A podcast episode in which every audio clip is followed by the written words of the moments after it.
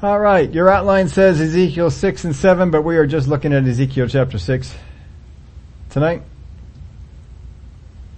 This uh, message contains a transition from what, from the proclamation that we had last time against the nation in general. This one is going to be against the mountains and the high places and the detestable practices that they were doing. And so we're going to pick up here at 6 and uh, verse 1. Now you remember, that Ezekiel is not allowed to speak until God loosed his, his tongue. So apparently, uh, I would say that all of the previous chapter has already transpired before this word came. So you had all the 360, uh, what was it, 360 days that he was, um, 390 days that he was on the one side and 40 days on the other side. So those 430 days would have already been completed more than likely by the time we get to Ezekiel chapter 6. I'll do this for you next, next time we're together, but I wanted to show you the chart of how long the first section of Ezekiel is where he has the word towards uh, Israel, and then the middle section where he has the word towards the nations around. That's after the fall of Jerusalem. I want you to see how much time is in there. So we'll wait for that for another, uh, for the next time that we get together when we're on chapter 7. But here in chapter 6, now the word of the Lord came to me saying, Son of man, set your face toward the mountains of Israel and prophesy against them. And say, O mountains of Israel, hear the word of the Lord God. Thus says the Lord God to the mountains, to the hills, to the ravines, and to the valleys. Indeed, I, even I, will bring a sword against you and I will destroy your high places.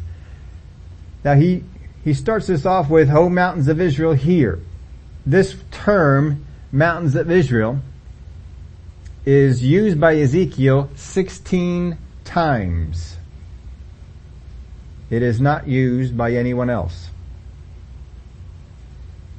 He seems to, I, I, can't really say that Ezekiel likes this phrase. It would seem to be that God likes Ezekiel using this phrase because Ezekiel is speaking the words of God. I, uh, I made a note in my outline on this that uh, uh, God had told him that the people were going to be hard. And he would make him harder. That they would not listen. They would not receive the message. And so this message is spoken to the mountains, to the valleys, to the ravines. Maybe God thinks that there'll be a more receptive audience. Remember the uh, rocks in the hills cry out and so forth. So maybe they, uh, God says that they're listening better. Speak to the mountains. Now the mountains received God's judgment here, but later his blessings will come to the mountains in chapter 36. We'll have to wait a while for that one.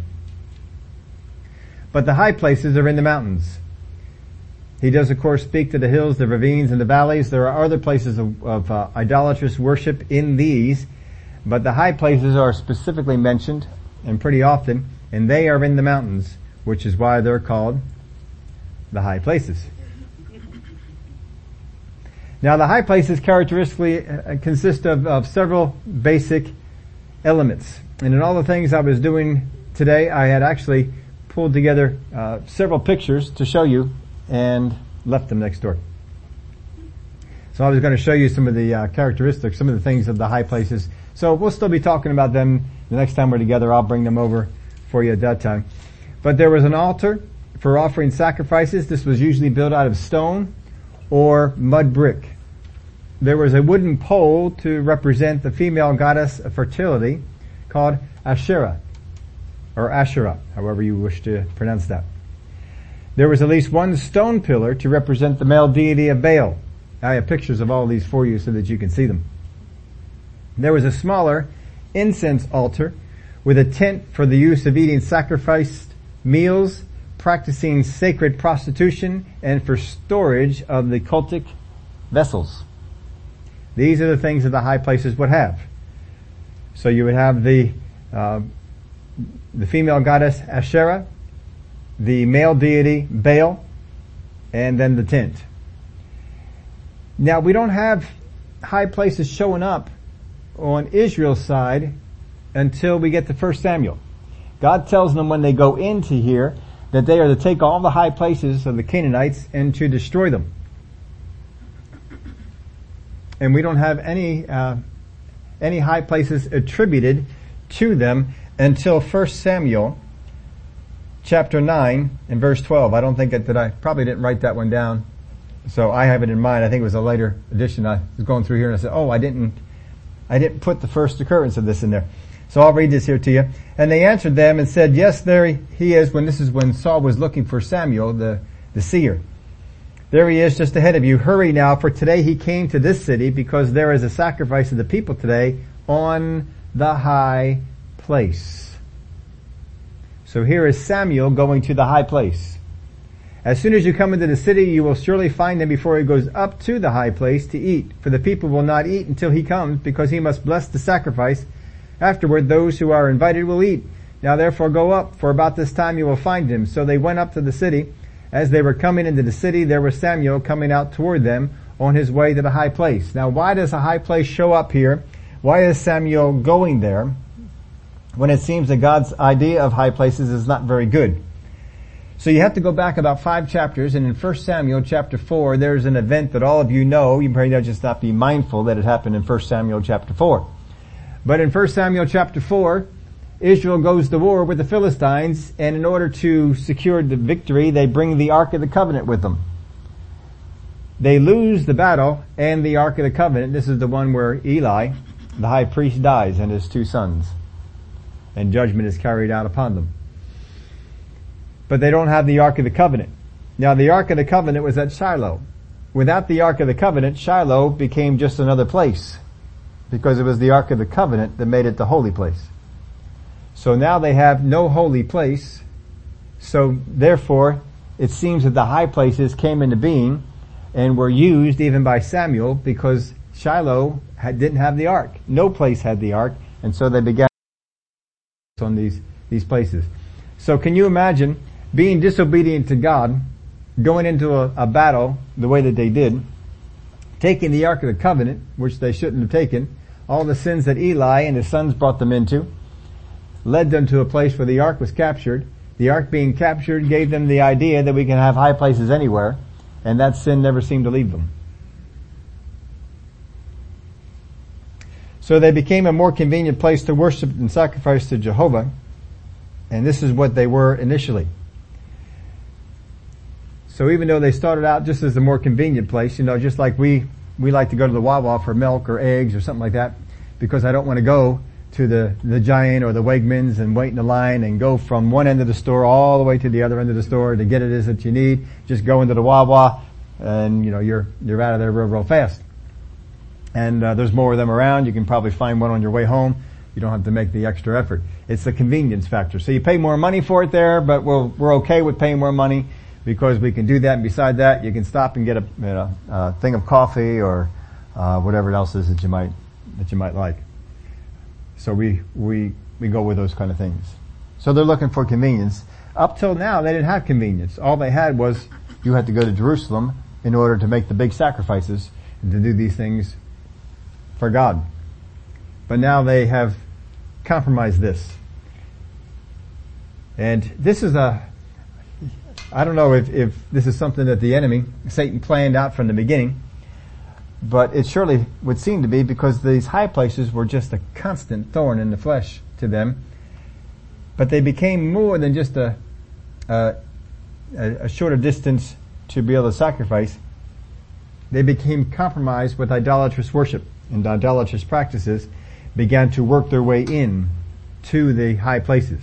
So they were still a place to worship Jehovah, but there were some other practices that came in Eventually some were just built for idol worships like the ones in the land when God had brought them in.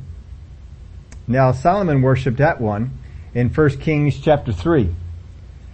And we're going to see this. Now Solomon made a treaty with Pharaoh, king of Egypt, and married Pharaoh's daughter. Then he brought her to the city of David until he had finished building his own house and the house of the Lord and the wall all around Jerusalem. Meanwhile, the people sacrificed at the high places because there was no house built for the name of the Lord until those days. And Solomon loved the Lord, walking in the statutes of his father David, except that he sacrificed and burned incense at the high places. So the ark was back, but the practice had already started to uh, sacrifice at the high places.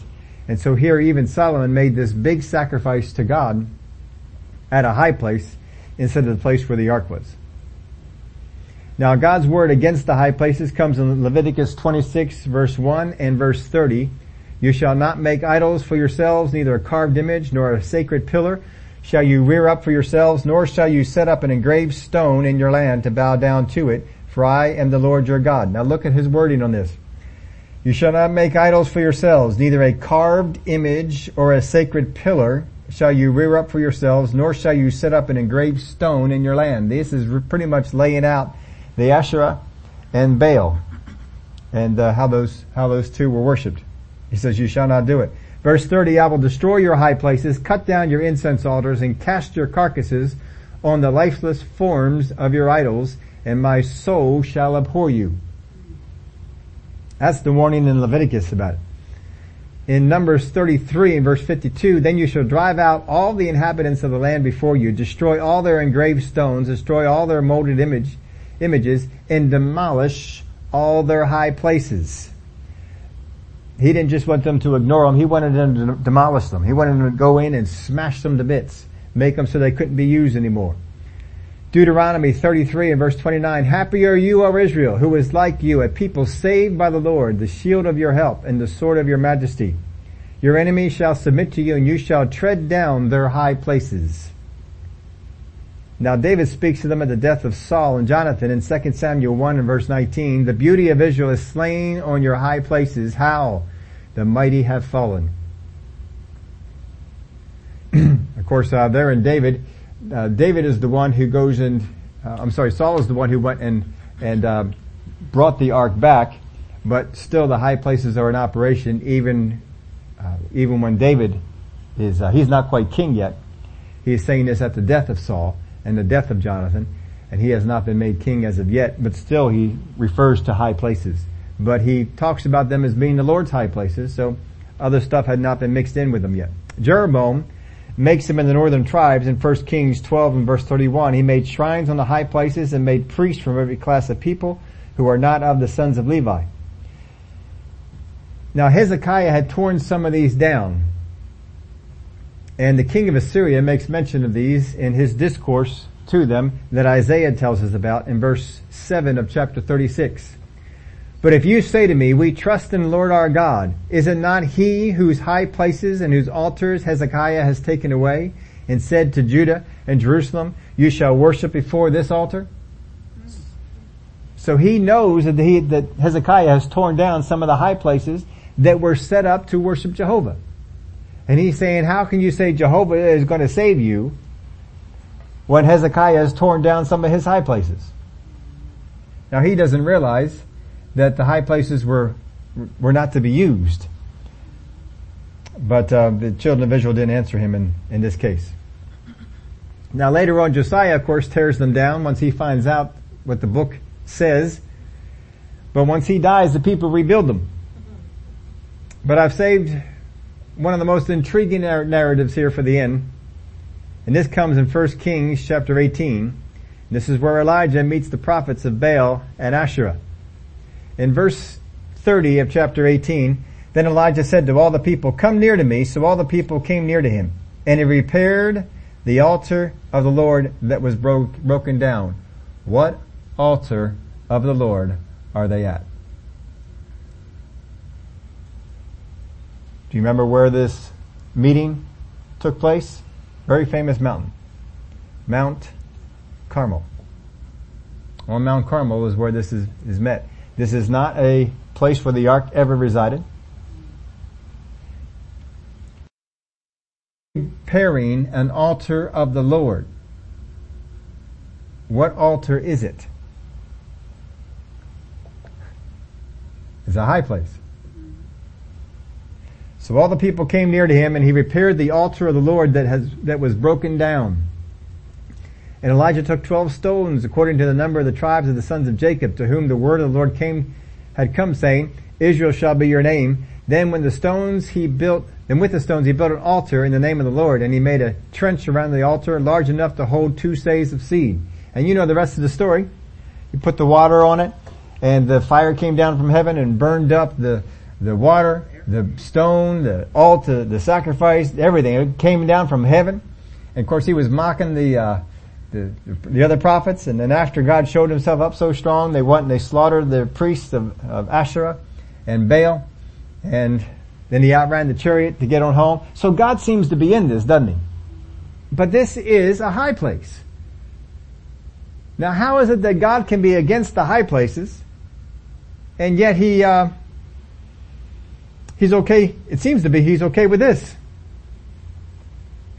Now there could be some reason for it. First off, he offers uh, the sacrifice on this, of course, and not Jerusalem. But Jerusalem is not under Ahab's control. So if he's going to get Ahab and his prophets to meet, he probably cannot get them to meet in Jerusalem. And that may be the simple reason for it.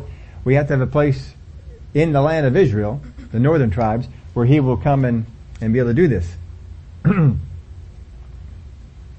so he meets where he can. But there is a statement that you may never, I don't know that I paid as much attention to this. Maybe you did, maybe you didn't, but it sure jumped out at me when we're looking here at the high places. And this statement is in 1 Kings chapter 19 and verse 10. So he said, this is Elijah talking to God.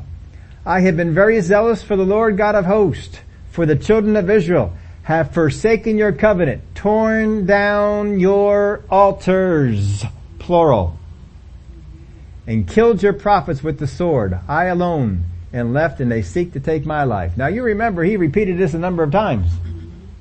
Torn down your altars. Elijah sees these high places as altars of Jehovah. Now does he use this altar because he sees them as legitimate? just understand this, just because you're a man or a woman of God doesn't mean that everything that you do is, is of God. Remember Abraham, great man of God. How many times did he make a mistake? There was a smaller incense altar with a tent for the use of eating sacrificed meals, practicing sacred prostitution, and for storage of the cultic vessels. These are the things that the high places would have. So you would have the uh, the female goddess Asherah, the male deity Baal, and then the tent. Now we don't have high places showing up on Israel's side until we get to 1 Samuel. God tells them when they go into here that they are to take all the high places of the Canaanites and to destroy them. And we don't have any uh, any high places attributed to them until 1 Samuel chapter 9 and verse 12. I don't think that, that I probably didn't write that one down. So I have it in mind. I think it was a later edition. I was going through here and I said, oh, I didn't, I didn't put the first occurrence of this in there.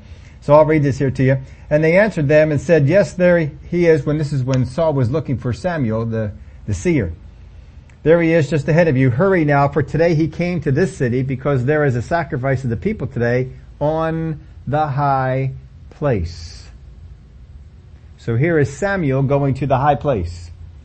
As soon as you come into the city, you will surely find him before he goes up to the high place to eat. For the people will not eat until he comes because he must bless the sacrifice. Afterward, those who are invited will eat. Now therefore go up, for about this time you will find him. So they went up to the city. As they were coming into the city, there was Samuel coming out toward them on his way to the high place. Now why does a high place show up here? Why is Samuel going there when it seems that God's idea of high places is not very good? So you have to go back about five chapters and in 1 Samuel chapter 4 there's an event that all of you know, you may just not be mindful that it happened in 1 Samuel chapter 4. But in 1 Samuel chapter 4, Israel goes to war with the Philistines, and in order to secure the victory, they bring the Ark of the Covenant with them. They lose the battle and the Ark of the Covenant. This is the one where Eli, the high priest, dies and his two sons. And judgment is carried out upon them. But they don't have the Ark of the Covenant. Now the Ark of the Covenant was at Shiloh. Without the Ark of the Covenant, Shiloh became just another place. Because it was the Ark of the Covenant that made it the holy place. So now they have no holy place. So therefore, it seems that the high places came into being and were used even by Samuel because Shiloh had, didn't have the ark. No place had the ark. And so they began to to sacrifice on these, these places. So can you imagine being disobedient to God, going into a, a battle the way that they did, taking the Ark of the Covenant, which they shouldn't have taken, all the sins that Eli and his sons brought them into, led them to a place where the Ark was captured. The Ark being captured gave them the idea that we can have high places anywhere, and that sin never seemed to leave them. So they became a more convenient place to worship and sacrifice to Jehovah, and this is what they were initially.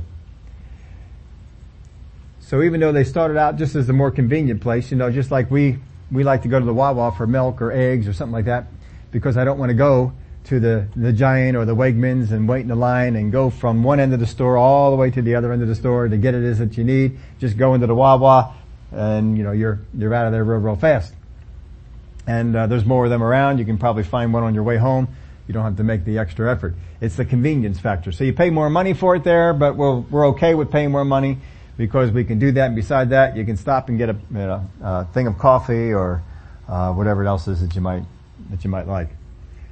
So we we we go with those kind of things. So they're looking for convenience. Up till now, they didn't have convenience. All they had was you had to go to Jerusalem in order to make the big sacrifices and to do these things for God. But now they have compromised this. And this is a I don't know if, if this is something that the enemy, Satan planned out from the beginning, but it surely would seem to be because these high places were just a constant thorn in the flesh to them. But they became more than just a, a, a shorter distance to be able to sacrifice.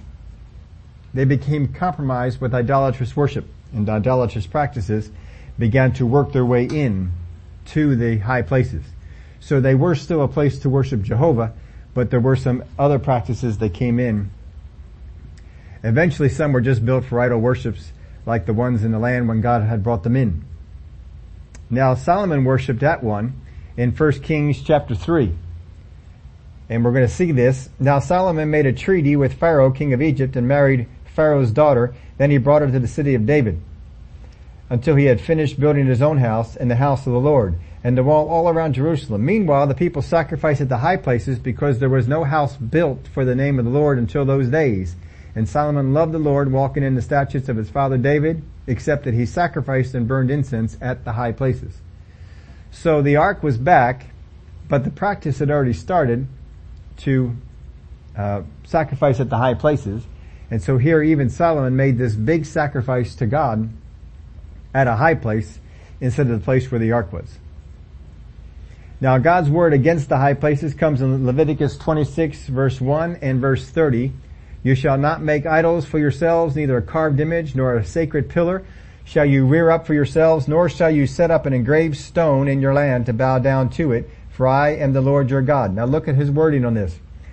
You shall not make idols for yourselves, neither a carved image or a sacred pillar shall you rear up for yourselves, nor shall you set up an engraved stone in your land. This is pretty much laying out the Asherah and Baal, and uh, how those how those two were worshipped. He says, "You shall not do it." Verse thirty: I will destroy your high places, cut down your incense altars, and cast your carcasses on the lifeless forms of your idols, and my soul shall abhor you. That's the warning in Leviticus about it. In Numbers 33 and verse 52, then you shall drive out all the inhabitants of the land before you, destroy all their engraved stones, destroy all their molded image, images and demolish all their high places. He didn't just want them to ignore them, he wanted them to demolish them. He wanted them to go in and smash them to bits, make them so they couldn't be used anymore. Deuteronomy 33 and verse 29, Happy are you, O Israel, who is like you, a people saved by the Lord, the shield of your help and the sword of your majesty. Your enemies shall submit to you and you shall tread down their high places. Now David speaks to them at the death of Saul and Jonathan in 2 Samuel 1 and verse 19. The beauty of Israel is slain on your high places. How? The mighty have fallen. of course, uh, there in David, uh, David is the one who goes and, uh, I'm sorry, Saul is the one who went and, and, um, brought the ark back, but still the high places are in operation even, uh, even when David is, uh, he's not quite king yet. He's saying this at the death of Saul and the death of Jonathan. and he has not been made king as of yet, but still he refers to high places. But he talks about them as being the Lord's high places, so other stuff had not been mixed in with them yet. Jeroboam makes them in the northern tribes in 1 Kings 12 and verse 31. He made shrines on the high places and made priests from every class of people who are not of the sons of Levi. Now Hezekiah had torn some of these down. And the king of Assyria makes mention of these in his discourse to them that Isaiah tells us about in verse 7 of chapter 36. But if you say to me, we trust in the Lord our God, is it not he whose high places and whose altars Hezekiah has taken away and said to Judah and Jerusalem, you shall worship before this altar? So he knows that, he, that Hezekiah has torn down some of the high places that were set up to worship Jehovah. And he's saying, how can you say Jehovah is going to save you when Hezekiah has torn down some of his high places? Now he doesn't realize that the high places were were not to be used. But uh, the children of Israel didn't answer him in, in this case. Now later on, Josiah, of course, tears them down once he finds out what the book says. But once he dies, the people rebuild them. But I've saved one of the most intriguing narratives here for the end. And this comes in 1 Kings chapter 18. This is where Elijah meets the prophets of Baal and Asherah. In verse 30 of chapter 18, then Elijah said to all the people, come near to me. So all the people came near to him. And he repaired the altar of the Lord that was broke, broken down. What altar of the Lord are they at? Do you remember where this meeting took place? Very famous mountain. Mount Carmel. On Mount Carmel is where this is, is met. This is not a place where the ark ever resided. If he is repairing an altar of the Lord, what altar is it? It's a high place. So all the people came near to him and he repaired the altar of the Lord that has, that was broken down. And Elijah took twelve stones according to the number of the tribes of the sons of Jacob to whom the word of the Lord came, had come saying, Israel shall be your name. Then when the stones he built, then with the stones he built an altar in the name of the Lord and he made a trench around the altar large enough to hold two seahs of seed. And you know the rest of the story. He put the water on it and the fire came down from heaven and burned up the, the water, the stone, the altar, the sacrifice, everything. It came down from heaven. And of course he was mocking the, uh, the, the other prophets, and then after God showed himself up so strong, they went and they slaughtered the priests of, of Asherah and Baal, and then he outran the chariot to get on home. So God seems to be in this, doesn't he? But this is a high place. Now how is it that God can be against the high places, and yet he, uh, he's okay, it seems to be he's okay with this. Now there could be some reason for it. First off, he offers uh, the sacrifice on this, of course, and not Jerusalem. But Jerusalem is not under Ahab's control. So if he's going to get Ahab and his prophets to meet, he probably cannot get them to meet in Jerusalem. And that may be the simple reason for it. We have to have a place in the land of Israel, the northern tribes, where he will come and, and be able to do this. so he meets where he can. But there is a statement that you may never, I don't know that I paid as much attention to this. Maybe you did, maybe you didn't, but it sure jumped out at me when we're looking here at the high places. And this statement is in 1 Kings chapter 19 and verse 10. So he said, this is Elijah talking to God. I have been very zealous for the Lord God of hosts, for the children of Israel have forsaken your covenant, torn down your altars, plural and killed your prophets with the sword, I alone, and left and they seek to take my life. Now you remember he repeated this a number of times. Torn down your altars. Elijah sees these high places as altars of Jehovah. Now does he use this altar because he sees them as legitimate? Just understand this, just because you're a man or a woman of God doesn't mean that everything that you do is, is of God. Remember Abraham, great man of God. How many times did he make a mistake? did something he's not supposed to do. We got, uh, Hagar and Ishmael. Why? See, he decided to do something and it wasn't right. He went down to Egypt. Why? Because things weren't quite the way he wanted and he, he went on his own way. Um, I don't know what to tell you on this because you can go either way. Either the reason this, this altar is used is because Elijah sees it as legitimate or God used it because he couldn't get him down to the real one. Gotta be one of those two. but isn't that interesting? That uh, Elijah's view of these altars is a lot more legitimate than I think we would we would think he would have.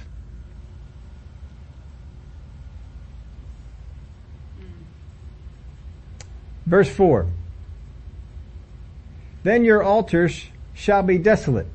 Your incense altars shall be broken, and I will cast down your slain men before your idols. I will lay the corpse of your, of the children of Israel before their idols, and I will scatter your bones all around your altars. In all your dwelling places, the cities shall be laid waste, and the high places shall be desolate, so that your altars may be laid waste and made desolate. Your idols may be broken and made to cease. Your incense altars may be cut down, and your works may be abolished. Now, his God's view of these these altars is not very high. He says they're going to be made desolate. I'm going to take your incense altars. We're going to break them down. He says, I will cast down your slain before your idols. There's going to be dead people laying around there. And I will lay the corpses of the children of Israel before their idols, and I will scatter your bones all around your altars. That's a way to desecrate an altar. In all your dwelling places the cities shall be laid waste. The cities shall be laid waste, not just the altars. And the high places shall be desolate so that your altars may be laid waste and made desolate. Your idols may be broken and made to cease. And then of course again, your incense altars may be cut down and your works may be abolished. Now in chapter 7, we're going to see this later on, that there is a, it seems to be that God takes these dead bodies and there's a certain wording in chapter 7 that seems to indicate that these bodies are not buried. That we have a, a whole lot of dead bodies all around these altars and they're not buried. And if you have a dead body is laying all around, what happens you got, uh, if you just leave them there? You know, there's a reason why we bury dead bodies. Because you just leave them laying around, they, they, smell, but disease comes up. Disease begins to, to become uh, uh, prominent. And that's one of the things he's going to be saying is going to happen, is disease. Now this word here for idol, it, there's a lot of different words that can be used for idol. This particular one, gilo, is used 39 times by Ezekiel. It is used 48 times total in the Word of God. 39 of the 48 are in Ezekiel. Leviticus uses it once, Deuteronomy uses it once, Kings uses it six times and Jeremiah uses it once. There are other words that they use for idols beside this one. This particular one, I think is a favorite for Ezekiel because it sounds like, the pronunciation of it sounds like the word for detestable things. Verse 7. The slain shall fall in your midst, and you shall know that I am the Lord. Yet I will leave a remnant so that you will have some who escape the sword among the nations when you are scattered through the countries. Remember he said that last time. There would be a little bit that would be, be there. He said take a little bit, tuck it in your, in your, your coat, and eat out, out of that, many of those died. Yet I will leave a remnant so that you may have some who escape the sword among the nations when you are scattered through the countries. Then those of you who escape will remember me among the nations where they are carried captive because I was crushed by their adulterous heart, which has departed from me, and by their eyes which play the harlot after their idols. They will loathe themselves for the evil which they committed in all their abominations. So God says, you crushed me. Some translations put it that you broke my heart. That uh, there's a great sadness in the heart of God that is not caused by other nations, but is caused by His nation forsaking Him and going after these other idols. This is never used to describe God's heart when the other nations had gone after, had gone after idols. When the Canaanites had gone after idols, God didn't use this, didn't say he was crushed. When the Assyrians, when the Babylonians, when Syria, when all these other, Egypt, all these other nations pursued other gods, God never said he was heartbroken over it. The way he's saying here, I was crushed. You're my people. You're the ones that I delivered. You're the ones that I, I shown myself strong on. Ten plagues pulled you out of Egypt, destroyed that nation, and preserved you. Carried you through the wilderness all those years, fed you. Miraculous things going on with water coming from rocks and enemies destroyed. And God says, you forgot all that. You crushed me. Because your heart was filled with adultery, going after other gods. You departed from me. And he said, in their eyes which play the harlot after their idols, they will loathe themselves for the evils which they have committed in their abominations. So God says, you broke my heart, but you're going to loathe yourselves for all this evil that's going to come upon you. In verse 10, and they shall know that I am the Lord. I have not said in vain that I would bring this calamity upon them. He says, don't think, don't think this is smoke and mirrors. You've got other prophets in the land that are saying that you're going to be restored in a couple of years. You got other prophets in the land saying that I'm not behind this. But he's speaking through Jeremiah. He's speaking through Ezekiel. He's speaking probably through other ones as well. And he's telling them, I am behind this. I am going to destroy the land. I'm going to destroy the city. I'm going to destroy the high places. There's going to be death among the children of Israel and I'm going to be behind it. I am sending judgment upon this nation. And he says, and you will know that I am the Lord. I have not said in vain that I would bring this calamity upon them. Verse 11. Thus says the Lord God, pound your fists, stomp your feet, and say, alas, for all the evil abominations of the house of Israel, for they shall fall by the sword, by famine, and by, uh, by pestilence. Now these are the same things that are predicted in the book of Deuteronomy and other places in the Old Testament when God says, if you forsake me, this is what's going to happen. The five stages. The five stages of rebellion. And God says, here's the first one. If you don't reply re- respond to that, here's the second. If you don't do that, here's the third. You don't reply to that, here's the fourth. There are five stages of it.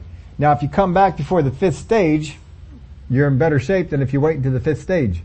No nation on the earth have survived all five stages and lived as a nation, except for Israel. Israel survived it twice. They went through all five stages and God still brought them back. But no other nation has.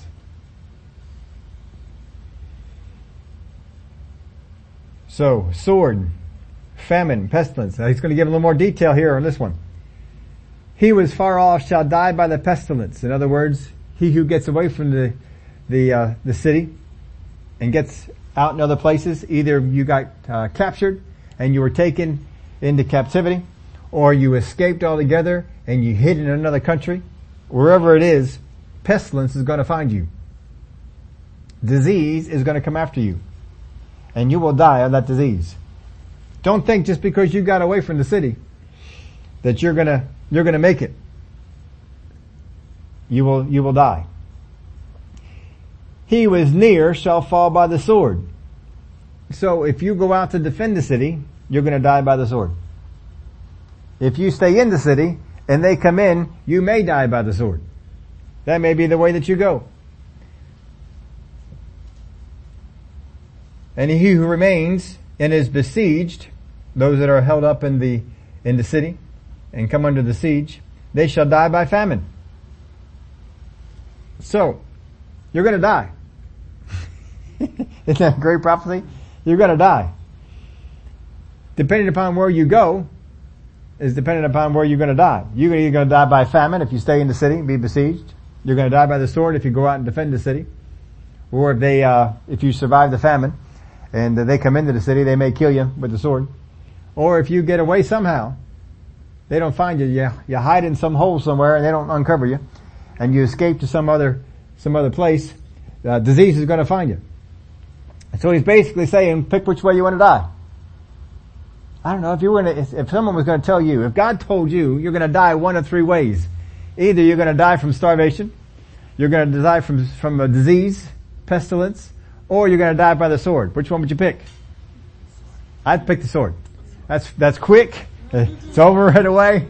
you know, if you're gonna believe the word of God and says, well God, if I'm gonna die, and these are the ways, then I'm just gonna go out there right now and just let them, let them kill me. Go ahead and kill me. There's going to be a few who who um, who don't, and I, I imagine that those are not ones who would believe this word. He said, "Thus I will spend my fury upon them. Then you shall know that I am the Lord. When their slain are among their idols, all around their altars, on every high hill, and on the mountaintops under every green tree, and under every thick oak, wherever they offer sweet incense to all their idols." Now the reason that all these dead people are around their altars, are around their high places, is because these are the gods they trust in. And so when the, when the famine, when the pestilence, when the sword comes, they're gonna run to their gods. And if you're God, that's just gotta make you madder. If you were crushed at the beginning of all this, why you sent it to be, to begin with. And here they are when they face pestilence, when they face sword, when they face famine. They go running to the high places. They go running to the altars. They go running to their, to their idols. God's got to say, are you kidding me?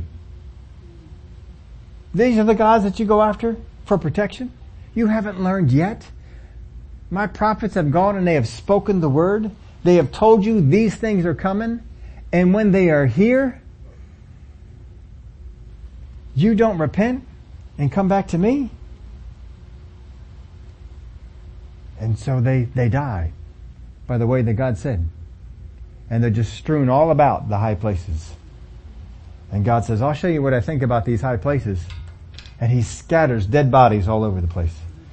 And we're going to find out in the next chapter, those dead bodies don't get buried. And if you got a whole mess of dead bodies going around, that's, that's no good. Um, my, my running buddy John was out on a, on a cycling uh, episode with me. He, uh, he, he was banged up his knee running on some, uh, bed, bed stuff. And one of the, he gets, he gets shipped to other places on, uh, and this one I think was somewhere in New York. And he was running, he said, on uneven sidewalk and he got his knee sore. He said, would you mind going on a right, on a, on a cycle with me? I said, absolutely, come on. So we get jumping the bikes and we're riding on down the road and all of a sudden, boy, we smelled something to, oh, it was awful. And so right there on the 202, uh, some deer got hit and had uh, fallen right next, right next to the path we were riding on.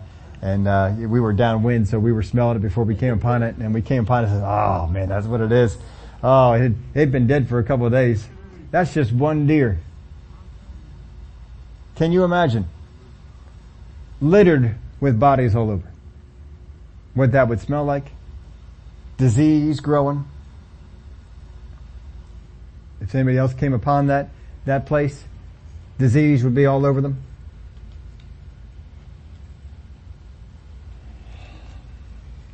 But imagine that they go running to these gods. Then you shall know that I am the Lord when they're slain or among their idols, all around their altars. See, they went to them and they didn't help them.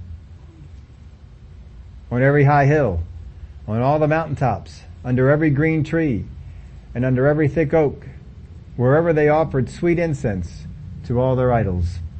So I will stretch out my hand against them and make the land desolate. Yes, more desolate than the wilderness toward Diblah in all their dwelling places. Then they shall know that I am the Lord. Now I spent some time figuring out where Diblah was. And uh, there's a couple of good ideas where this is, because there is no real place called Diblah. Uh, there's a couple of places that have Diblah in the name, um, but really, all you need to know is that this picture that it had for them was a very desolate place. He said, I will stretch out my hand against them and make the land desolate, yes, more desolate than the wilderness toward Diblah. Now Diblah, some of the places that they have for this was not a desolate place, but it's saying the wilderness between there and, and this, this Diblah place, uh, that wilderness, it's going to be more desolate than that. He says, then they shall know that I am the Lord.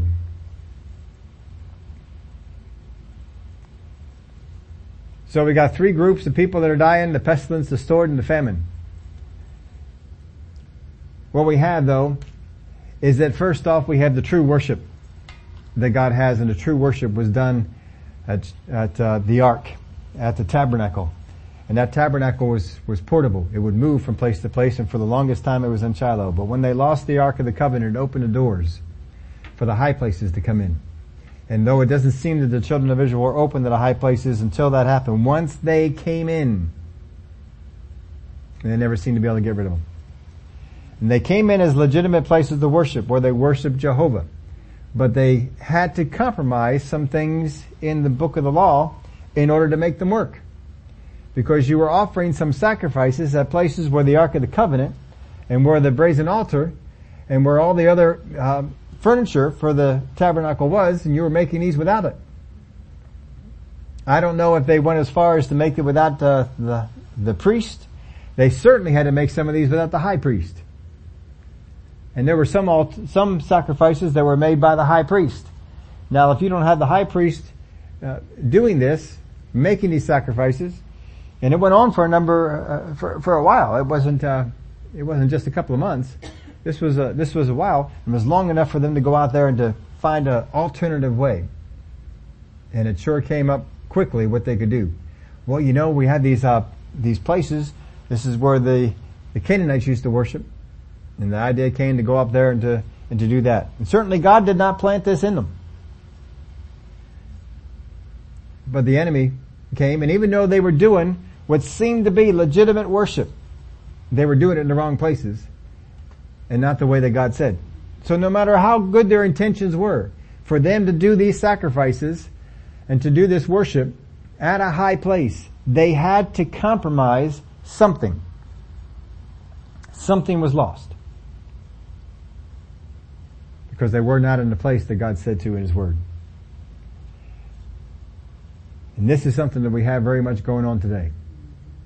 Because we have mixed the world with Jesus. We have mixed the world with Jesus in our attitudes and worship. We have mixed the world in our habits and prayer. How many things do we do in prayer that are not in the Word of God?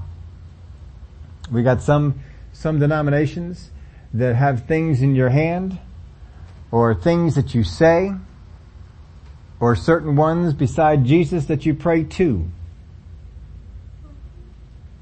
These are not things that the Word of God teaches us to do ever. There is no place in the Word of God that teaches it. The church that they are in teaches these things. There's churches that we have been in that taught us to ask God for things that the Word of God never authorized us to ask. Never said, ask God to heal you. You know, when we do the, the prayer line with, with people and we ask for prayer requests, Every time that they ask for, I need healing for this thing, every time they do it, I send them the scriptures. This is what the scripture says. It says, lay hands on. There is no place in the Word of God where it says, I'm going to stay here at home, you go and ask for prayer. The only time we have in the Word of God where they stayed at home was times when they came and they got Jesus, and they brought him in, or the person going had authority over the one. When the father came about the son. Or the centurion came about the servant. or the father came about the daughter. They had authority over them. And those people couldn't move. Well, you had the lame man who was brought to Jesus. Well, he couldn't move, so they put him on a bed and they carried him to Jesus. But the example we have in the Word of God is the laying on of hands, or Jesus would speak to them, speak to the disease. This is what went on. But this is what we like to do. Well, we still see a number of people. I remember growing up in church, and this is what they did on a regular basis. How many people here have a prayer request, an unspoken prayer request? And people all over the church would raise their hand. I have an unspoken prayer request. All right, well God sees that. Father, you, I pray for all these, uns- how can you pray for an unspoken prayer request? I love Brother Higgins. uh, way he dealt with this. Uh, somebody came up to him and they were asking for prayer and, and he says, uh, he says, well, what can I pray for you for? And she said, do I have to tell you? His response was, well, I'm not going to pray if you don't. He says, if you came up here and you wanted a prayer, you want me to either agree with you in prayer or you want me to pray the prayer of faith. And if I don't know what it is, I can't have faith for it and I can't agree. And she just said, oh, okay. And just proceeded to, to go on out there and to, and to, to tell him what it was. and, um, don't need to get into the, the request. It was an unscriptural prayer request that she was asking for. And so he was able to deal with it in the, in the scriptural way. But you see, we, we fall into these things and, uh, and we become passionate about it. If you speak up about these kind of things and tell people that's not how we're supposed to pray, they get mad at you. They'll get angry. You see, because those things have mixed themselves in. And regardless of the fact that I have absolutely no word on this at all, I am going to do it this way. That's just how we are with the, with the thing. And uh, even some practices in worship that God has specifically barred and said, don't do it. People still do it. Well, I just like doing it that way.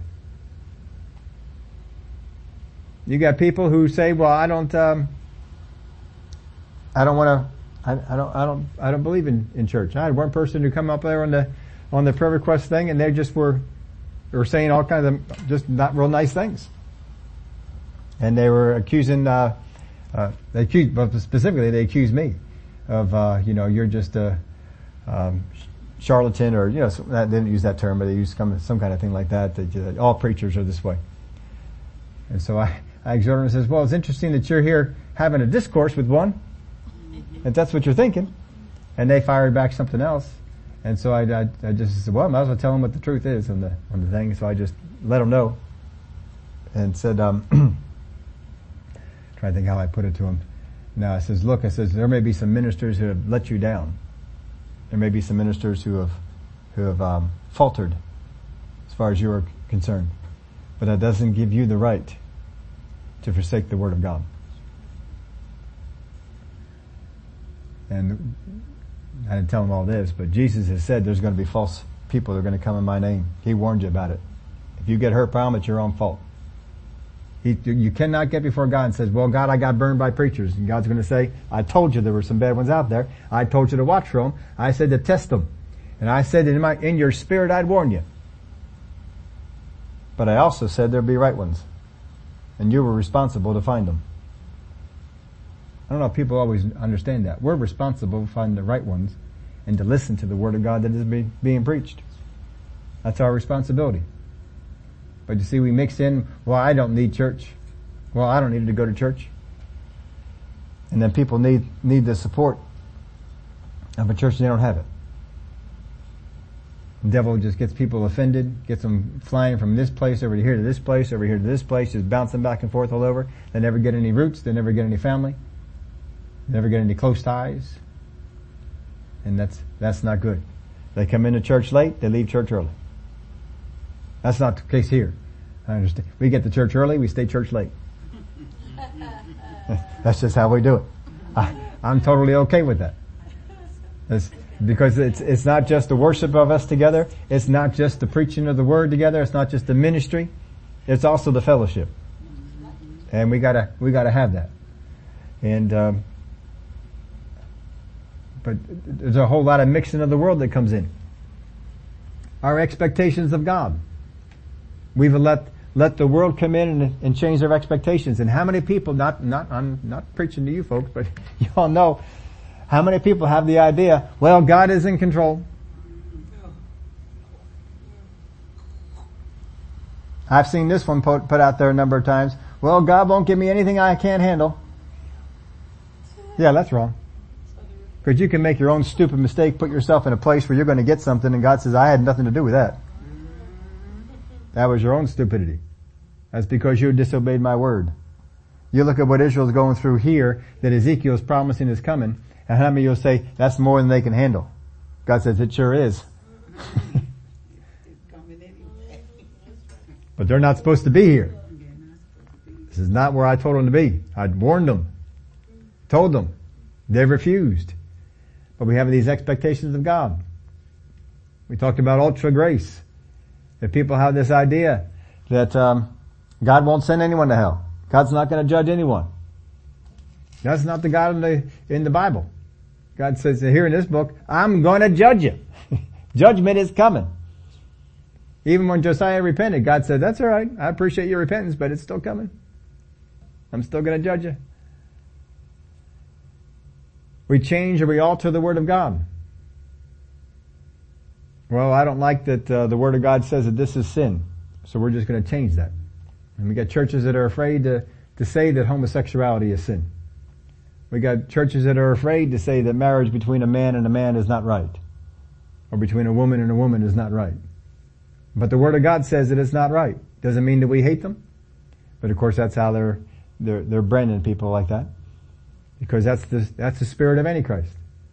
Attack the, uh, the character of the person. Slander them. That's what they do. Did it in the Old Testament, did it in the New Testament, does it today. They change or they alter the Word of God. We have compromises that take root and they weaken us. This compromise of the high places took root in Israel and never got, they never got rid of it. No matter what they did to it, it just, it just constantly plagued them. Eventually they got worked in with idolatrous worship and pretty soon it wasn't even a compromise between Jehovah and idolatrous worship. It was straight up idolatrous worship.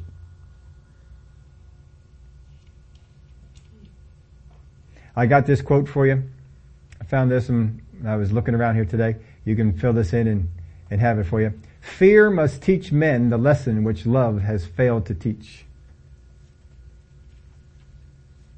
God will send judgment to teach people if they won't learn it through love. God desired that they learn the lesson through the great love that God had for them, but they didn't learn it then. So now it comes another way. Now I wanted to have this picture of what an Ash, uh, looks like, and it's a female deity, and uh, it's a goddess of fertility, so you can kind of give you an idea of uh, some of the things that are a part of this. Sometimes you'll see that they look like a tree on some of the images they have, and they have roots that go down on the on the bottom. These are things that they've carved out, and the top is a is a woman, and the um, the, the breasts are accentuated, and the woman is naked. And the the deity of Baal has some uh, other things that is basically a bull, but there are some things about that to trying to uh, accentuate the the sexuality of the of the worship and this would be, be brought in. And as uh, doing some research, I know that uh, there is some, some supposition that there's a lot of similarity between the goddess Asherah, the goddess Ashtart, and the Starbucks logo. So I did some uh, research on it to to find out, and the um, Starbucks logo is actually of a different sort in a different uh, different place than um, than the Asherah. It's not good, but it's it's not quite that. And so I I saw a lot there. So I just wanted to take something like this and just uh, let you know about it. But there's uh, quite a story that goes behind this, and it's all from Greek mythology or some type of mythology that had gone on. But the the Starbucks themselves will tell you that this logo comes from a, a siren, and if you look at the evolution of the of the uh, logo, if you go back, I think it was in the 70s when it started. uh, they actually had a bare-breasted woman on the cup. And they eventually um, had the hair hang down to cover her up. But that was not the way it was initially. The first two logos of that had it um, uh, had it that way, and then the, the last two uh, kind of zeroed in on it more. But if you look back at the early ones, the ones in the 70s, and I think the other one came out uh, uh, maybe late 70s or early 80s, somewhere in there. Uh, I had all that in one of my images. You were going to be able to, to see all the different in the progression of this. Uh, what this is is a two-tailed siren by the name of Melusine. M-E-L-U-S-I-N-E. Melusine. And she is the daughter of another one, another one of these goddesses. But this is the particular one because she is one who has a, she looks like a mermaid with two tails. And if you look at the full logo, it is a, um, uh, it, it is an exact replica of this, uh, some of the early depictions of this. And the, initially they have the, the two tails coming up and her arms are hanging on the, one, one on each tail. And so the first two things you see of this, you'll see the, uh, uh, her arms out there and the two tails. The second two, they zoom in on it. And you can, you eventually lose the, uh, the picture of the two tails, though you can still see them a little bit in there. And they haven't moved and they haven't changed any of it, except for the hair. They, uh, they have the hair draped over her front more. But she is, uh, this, this particular siren is a daughter of Prasinna. And Prasinna had married this particular, uh, uh, man, I believe it was. I believe it was just a, a, a man and Prasinna agreed to marry this man as long as he would uh, never visit her on the Sabbath. And so that meant that she didn't go to church with him. He was not very happy about that. And they had three daughters. And eventually the curiosity got the best of him. And so one time he stayed back from church and he went to um, spy on his wife, and he found out that uh, on the on one day out of the week, she um, she turned into this this thing where she wasn't completely human, and she had um, uh, a tail like a uh, I don't know like a, a fish or a, uh, a mermaid or something like that. And so she found out that he had done this, and she got mad at him. This is the, this is the fable. Understand? She got mad at him, and so she took the three daughters and she left them. And so then um, uh, this siren, Melusine, Melusine, she got married, and she had the same agreement, a, a similar agreement with her husband, and that she would not be seen when she was taking a bath, which she took every seven days.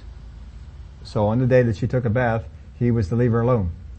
And well, one time the curiosity got the best of him, and so he went in and uh, and uh, watched her. And when she when she had taken the bath, she would turn into this uh, monster with the with the two the two tails. And he was uh, shocked by that, and she got mad when that happened. And I believe she was the one who uh, uh, got angry and became a, a, a dragon and flew off. That's the one that they have on the cup. They don't uh, really, they don't really try and cover that up or hide that. Um, they did put some explanations for it, which, if you look in history, are not true, but they may not have been as as uh, um, into history. I think they tr- attribute it back to something in the 16th century that, uh, uh, as I was told, if it happened the way that they said, it would be like us having a selfie of Abraham Lincoln. The technology for a selfie, of course, wasn't around when Abraham Lincoln was there, or a Polaroid shot of uh, you know, somebody even later in history. You know, they're, they're mixing technology, and it just wasn't there. But anyway, uh, that company, if you will uh, understand that, and there's a whole lot more to this history that I read about uh, that I could have gotten into. Uh, in fact, uh, I think it was one of the daughters of the Melusine or something like that. But there's another another one here that uh, is very much against babies. and it's in this history of it. And one of the things that Starbucks supports the, uh, a great deal, and why a lot of Christians have boycotted them, is their support for Planned Parenthood and a number of other organizations in the area of um, uh, abortion.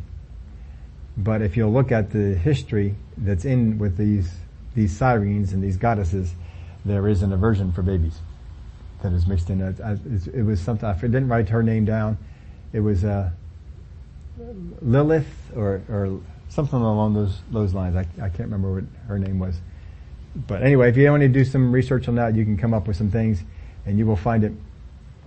But there are a number of compromises that we're making with these things, and you know, sometimes when we see a company that has outwardly compromised the, the Word of God, and we come up with some reasons, well, I'm still gonna go and get the things that I want to get and still, uh, give them my business. I know they're not right. I know that, and eventually, you know, that one company is, is bad this way, another company is bad this way, and pretty soon you're not going to be buying anything at all.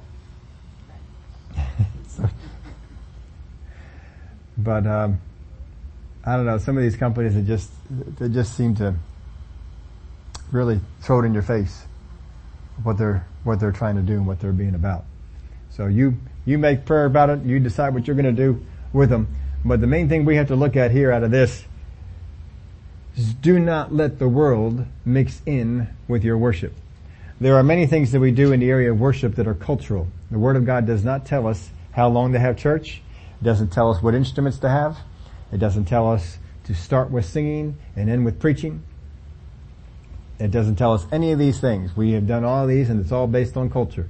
And if one culture does the, the teaching of the Word of God first and then they get into worship, or if they, uh, uh, instead of having a two hour service, they have a five hour service, or they have a one hour service, or they have a 30 minute, we cannot say that they're unscriptural because the Word of God does not say how long church service should last, does not say what aspects of it ought to go on, it doesn't say what kind of instruments you ought to have or or, or, or, so forth. It does mention some instruments in the Word of God, but it doesn't say, certainly doesn't say that you have to have all these things going on.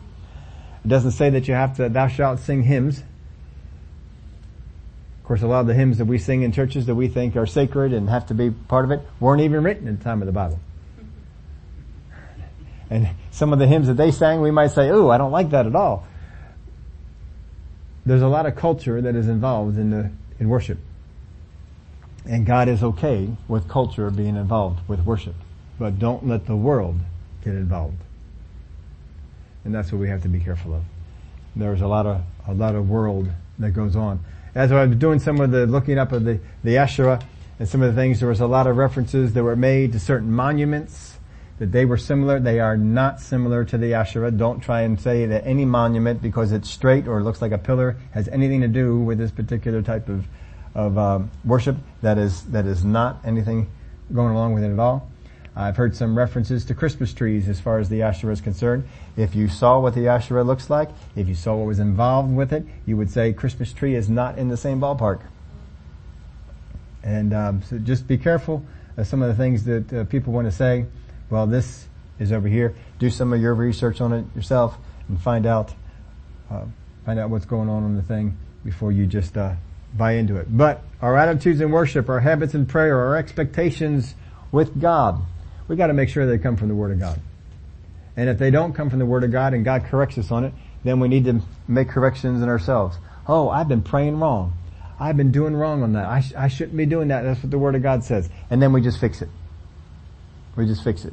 Till you become to knowledge of it, you can't fix it. But once you get the knowledge of it, I've got the world mixed in here a bit, well then we get the world out and we go out there with what God did. And this is what God tried to do with Israel. Constantly telling them, get the high places out. You're mixing the world in with your worship.